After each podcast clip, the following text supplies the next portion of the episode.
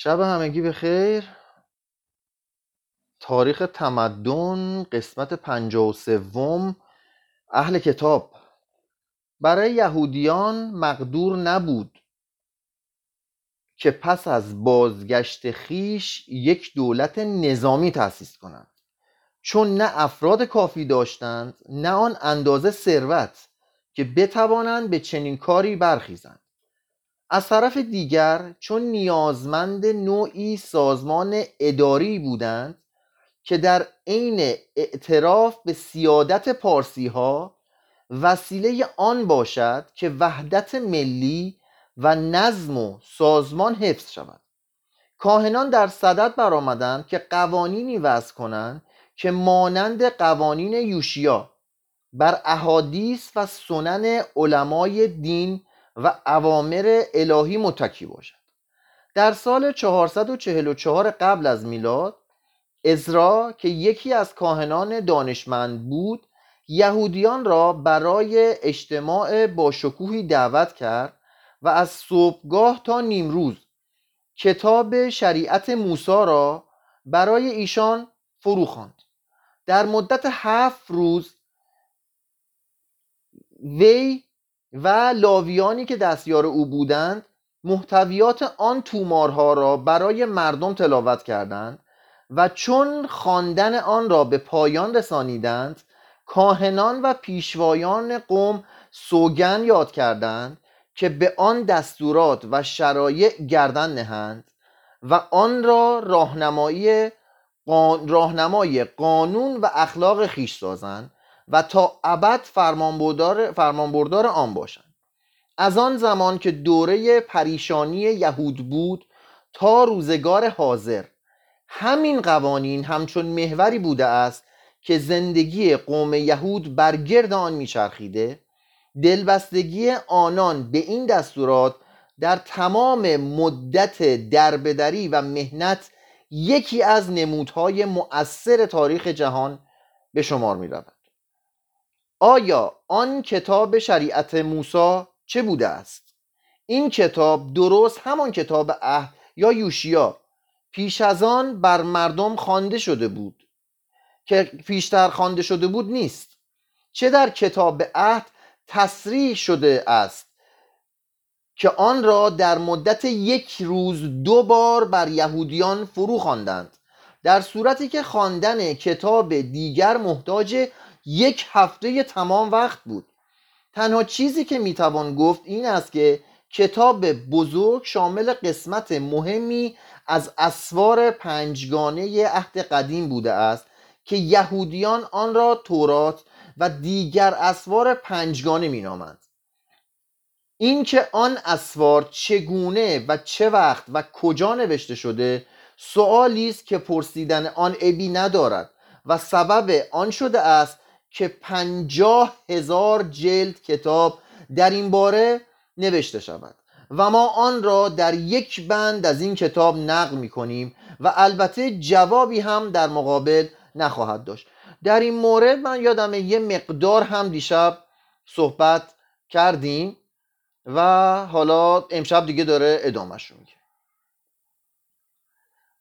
دانشمندان بر این قول متفقند که قدیمی ترین جز از اسوار تورات دو داستان متشابه و مجزاست که در سفر پیدایش آمده و آنها را با اشارات جی و ای از یکدیگر تمیز می‌گذارند. چه در یکی از آن دو داستان از آفریدگاری به نام یهوه یاد می شود و در دیگری از آفریدگاری به نام الوهیم این دانشمندان چنان عقیده دارند که داستانهای مخصوص به یهوه در یهودا و داستانهای مخصوص به الوهیم در افرایم نوشته شده و پس از سقوط سامره آن دو دست داستانها را با یکدیگر مخلوط کرده و از آن داستان واحدی ساختند. عنصر سوم که علامت دی نمایش داده می شود و متضمن شریعت تصنیه است ظاهرا به وسیله نویسنده یا نویسندگان دیگر نوشته شده. عنصر چهارم پی از قسمتهایی تشکیل می شود که کاهنان بعدها نوشته و آن را الحاق کرده اند. این قسمت شریعت کاهنان ظاهرا قسمت اصلی کتاب شریعت را تشکیل می دهد که ازرا آن را منتشر ساخته است. چنان به نظر می رسد که در حوالی سال 300 قبل از میلاد این چهار قسمت به همان صورتی که فعلا دارد در آمده باشد. داستانهای لذت بخش آفرینش فریب خوردن آدم طوفان نوح از سرچشمه افسانه های بین النهرین گرفته شده. قبلا هم خوندیم اگه یادتون باشه. که ریشه آنها به سه هزار سال قبل از میلاد و پیشتر از آن می‌رسد. ما بعضی از اشکال قدیمیتر این داستانها را پیش از این به نظر خوانندگان رسانده ایم احتمال دارد که بعضی از این داستانها را یهودیان در زمان اسارت خود در بابل از مردم آن سرزمین اخذ کرده باشند. احتمال بیشتر آن است که این داستانها پیش از آن زمان از منابع سومری و سامی قدیم که مشترک میان تمام مردم خاور نزدیک بوده است به ایشان رسیده باشد. در داستانهای آفرینشی پارسی و تلمودی هر دو چنان آمده است که خدا در آغاز آفرینش موجودی دو جنسی یعنی زن و مردی که از پشت میان دو قلوهای سیامی به یکدیگر چسبیده بودند آفرید. سپس آن دو را از یکدیگر جدا کرد. مناسب است در اینجا آیه دوم از باب پنجم سفر پیدایش را نقل کنیم. نر و ماده ایشان را آفرید و ایشان را برکت داد و ایشان را آدم نام نهاد. در روز آفرینش انسان. معنی این جمله آن است که پدر نخستین ما در آن واحد نر و ماده هر دو بوده است. ظاهرا هیچ یک از علمای دین جز آریستوفان به این نکته توجه نکرده است.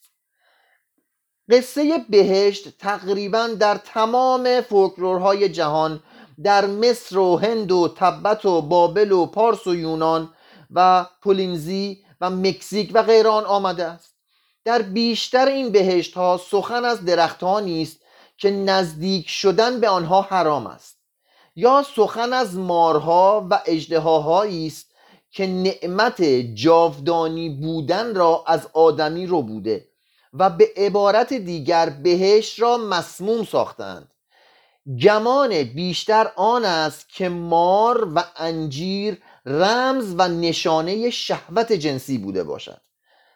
این داستان اشاره به آن است که شهوت جنس و معرفت سبب از بین رفتن پاکی و بیگناهی و خوشبختی می شود و سرچشمه همه شرور است.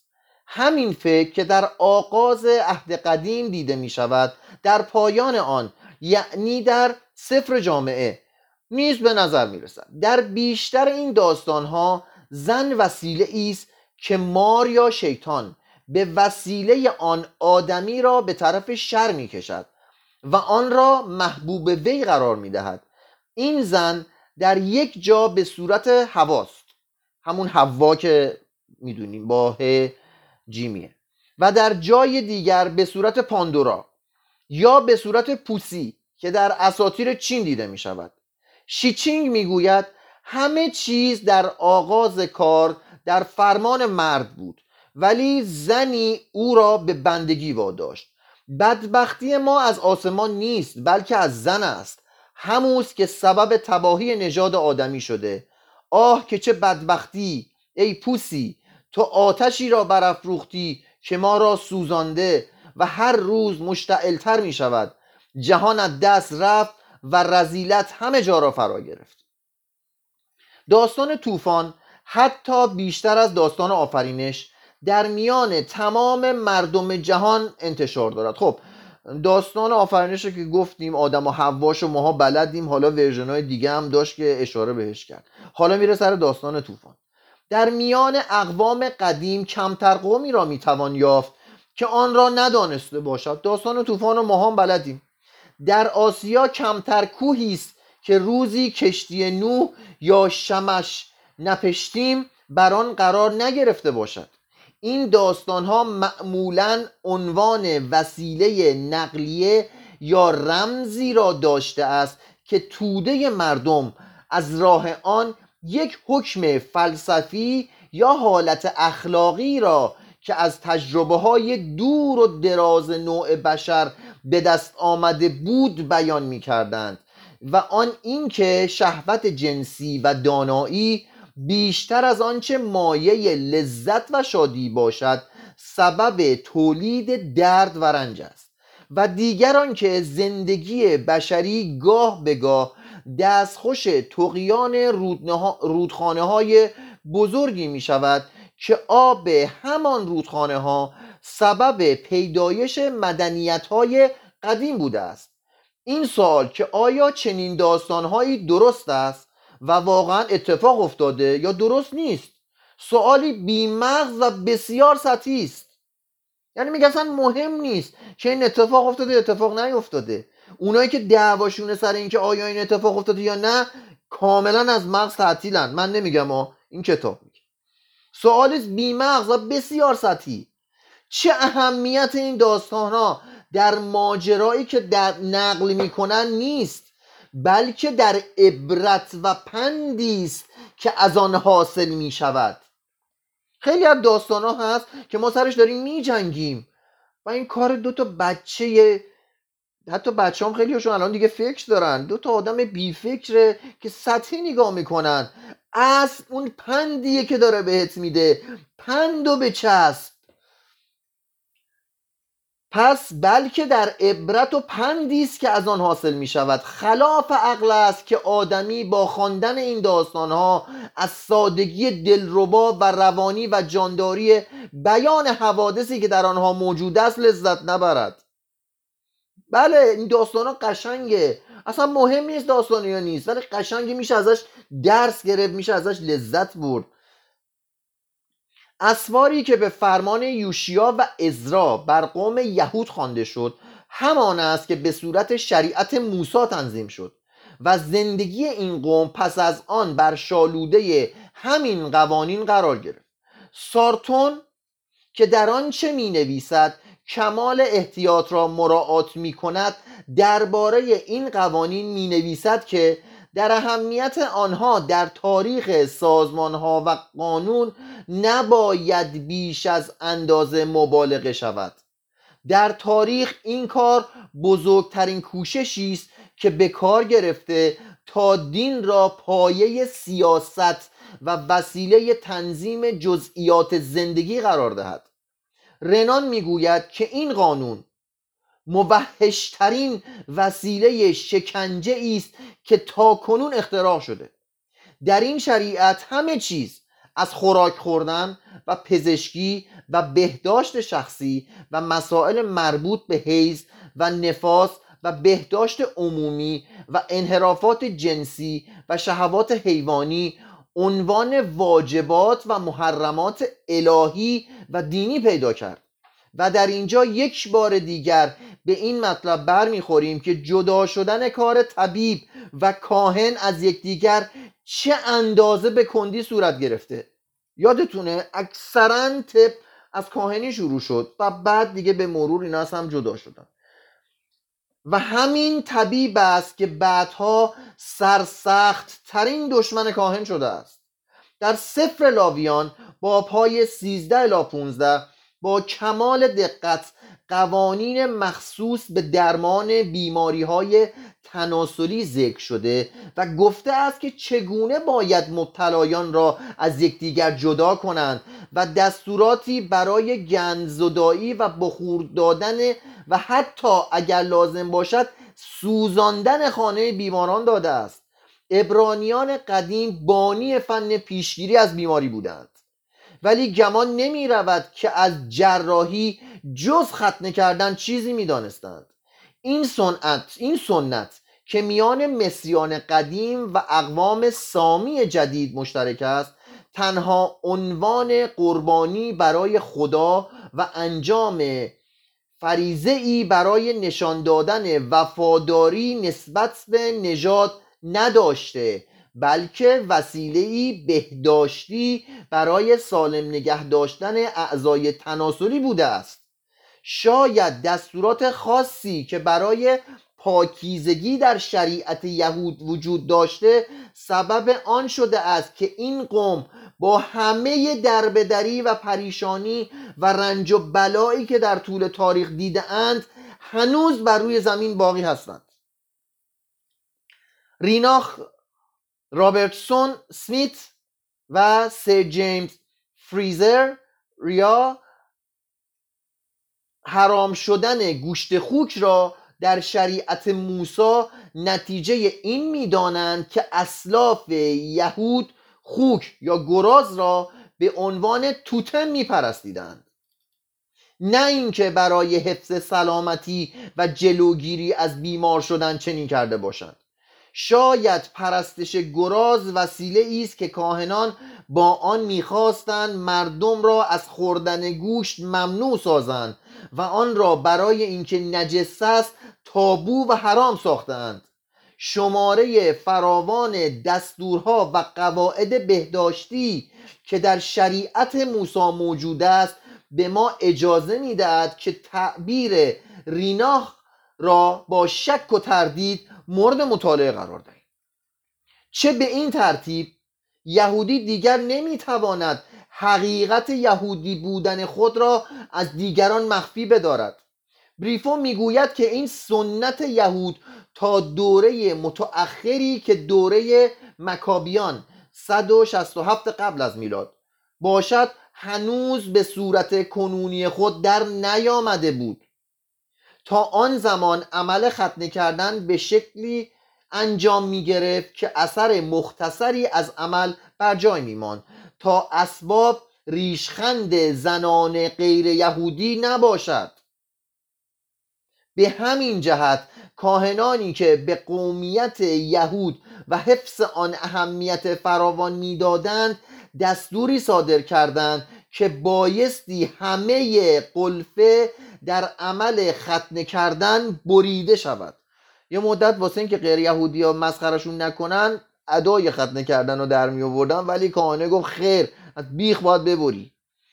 از این مسائل گذشته باقی شریعت موسی بر گرد محور ده فرمان صفر خروج 17 و یک تا 20 دوران می کند که نیمی از مردم روی زمین آن آیات را تلاوت می کند نخستین فرمان بنیان اجتماع دینی جدید را می‌گذارد. و آن اجتماعی است خب الان توضیح بدم الان دقیقا داریم ده فرمان رو می‌خونیم. که حالا امشب شاید فردا شب زمان ببره ولی ارزش داره. ببینیم این ده فرمان واقعا چی بودن. نخستین فرمان بنیان اجتماع دینی جدید را می‌گذارد. داره اجتماع دینی و اساس و پایش رو می‌ذاره. و آن اجتماعی است که بر هیچ قانون مدنی تکیه ندارد و تنها بر پایه فکر وجود خدا بنا می شود. خدا در این اجتماع پادشاه جهان است و از دیده ها پنهان. قانون و شریعت را برای آدمی میفرستد و مجازات هر گناهی را او معین می کند. ملت این خدا اسرائیل نام دارد که معنی آن دفاع کنندگان از خداست. دولت ابری از میان رفته بود ولی هنوز معبد وجود داشت. کاهنان یهودا مانند پاپ های روم کوشیدند تا آنچه را شاهان از نگاه داشتن آن عاجز مانده بودند و از دست رفته بود دوباره تجدید کنند. از همین جاست که واضح می شود چرا فرمان اول از ده فرمان سراحت دارد بر اینکه مجازات کفر و زندقه اعدام است. اگرچه شخص کافر از نزدیکترین نزدیکان شخص بوده باشد.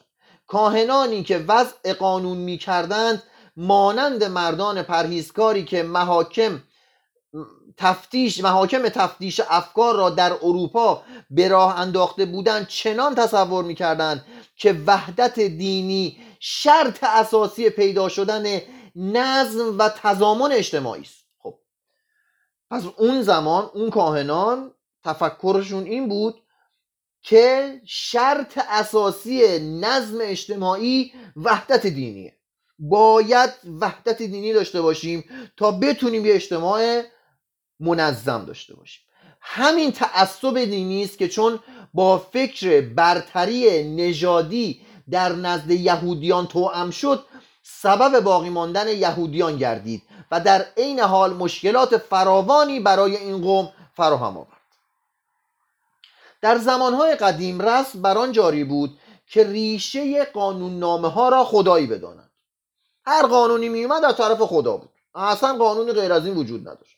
پیش از آن دیدیم که مصریان چگونه قوانین خود را به خدایی به نام توت نسبت می‌دادند. نیز دانستیم که چگونه شمش خدای خورشید قانون نامه ای برای همورابی فرستاد. اینا رو همه خوندیم. به همین گونه یکی از ارباب انواع بر کوه دیکتا قانونی بر شاه مینوس نازل کرد که بنابران بر جزیره کرت فرمان راند. یونانیان دیونوسوس را قانونگذار مینامیدند و مجسمه او را دو میز سنگی در کنارش که بر روی آنها قوانین نقش شده بود ساخته بودند. متقیان پارسی می‌گویند که زردشت در یکی از روزها بر کوه بلندی نماز میگذاشت. اهورامزدا در میان رعد و برق بر وی ظاهر شد و کتاب قانون را به وی اعطا کرد. دیودروس می‌گوید از آن جهت چنین می‌کردند که به نظر ایشان فکری می‌تواند دستگیر بشر باشد که شگفتانگیز و قدسی و الهی باشد. یا از آن جهت که معتقد بودند توده مردم اگر باور کنند که قوانینی که برای ایشان وضع شده از مقام پرجلال و قدرتی برخواسته از آن قانون بهتر اطاعت می‌کنند. خب اینجاش کاملا روشنه. دیگه من شمردم خوندم و خیلی استثناا امشب یه مقداری دارم درست می‌خونم. حالا خودم رو چش نکنم. ولی می‌خوام بگم لازم نیست که من چیزی در موردش بگم. اینقدر روشنه که چرا قوانین و همگان الهی بیان می‌کنن؟ چون انگار مردم اونا رو بهتر اطاعت می‌کنن ازش. فرمان دوم. پس فرمان اول وجود یک اجتماع دینی و خب بعد دیدیم که باید قوانین همه از طرف خدا باشه. حالا فرمان دوم. که در بالا بردن مفهوم ملی خدا سهم به سزایی دارد. مایه آن است که از شعن و منزلت هنر کاسته شود. چه فرمان چنان است که هیچ گونه صورت مجسمی از خدا ساخته نشود. این این فرمان دومه.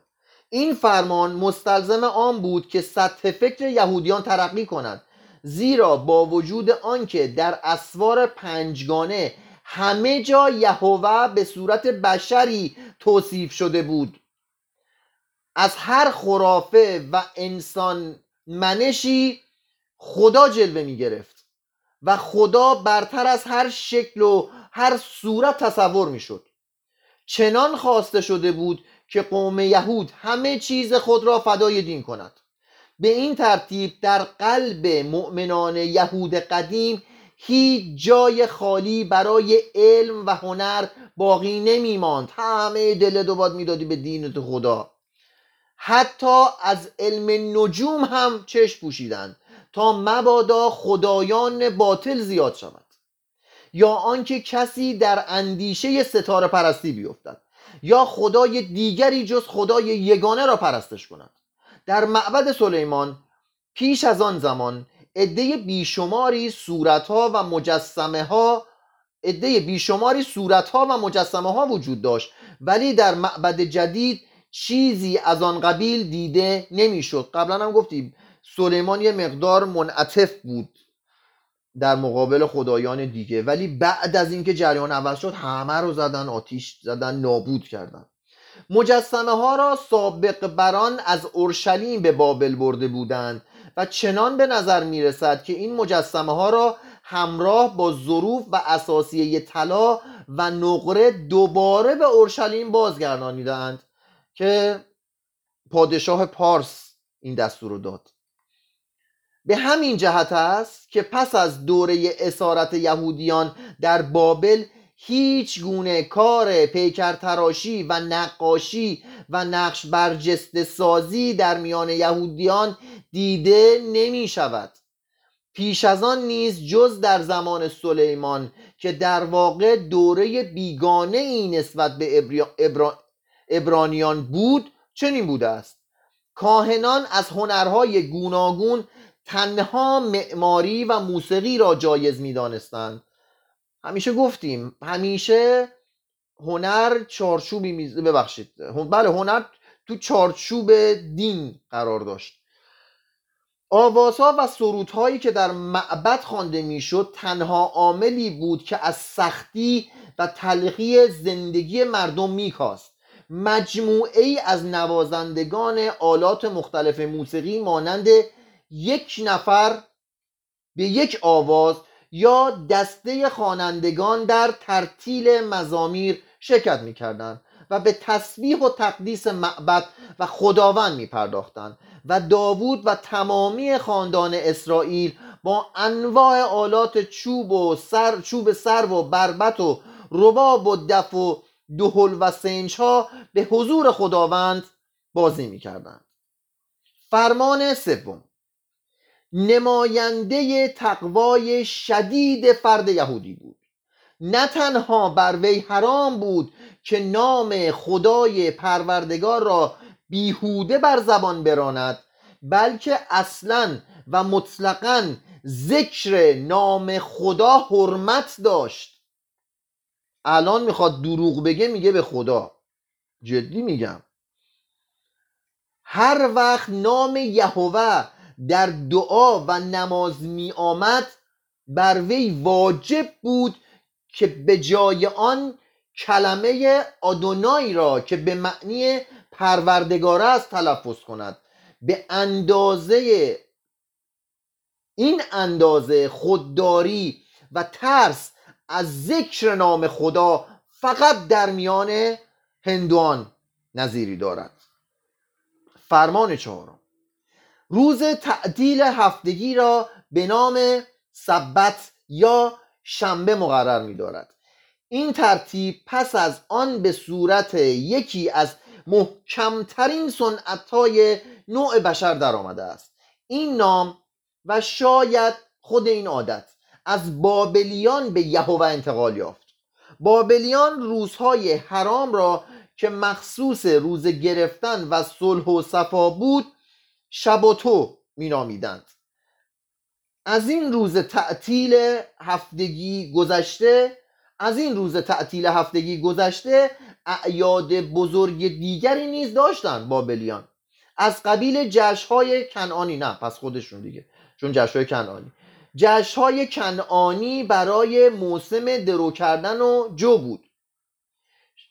شبوعوت که بعدها به نام عید پنجاهه یا عید خمسین نامیده شد به جشن پایان درو کردن گندم اختصاص داشت. عید میوه بندان جشن برداشت محصول درخت مو بود. عید فطر یا عید فسح مراسمی بود که در هنگام به دست آمدن نخستین نتایج گوسفندان برپا می داشتند روش هشانه یا رأس السنه جشن مخصوص اول سال بود. بعدها تغییراتی در آن اعیاد داده شد و آنها را نماینده ی حوادث مهمی در تاریخ یهود قرار دادند. در نخستین روز ایام عید فصح بره یا بزغاله را میکشتند و میخوردند و خون آن را بر درها میپاشیدند. این خود علامت آن بود که خون نصیب خداوند است.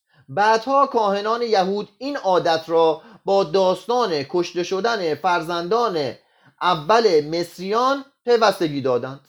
بره در ابتدا برای یکی از قبایل کنعانی عنوان توتم داشت. عید فس در میان کنعانیان عید قربانی کردن بره برای یکی از خدایان محلی بود.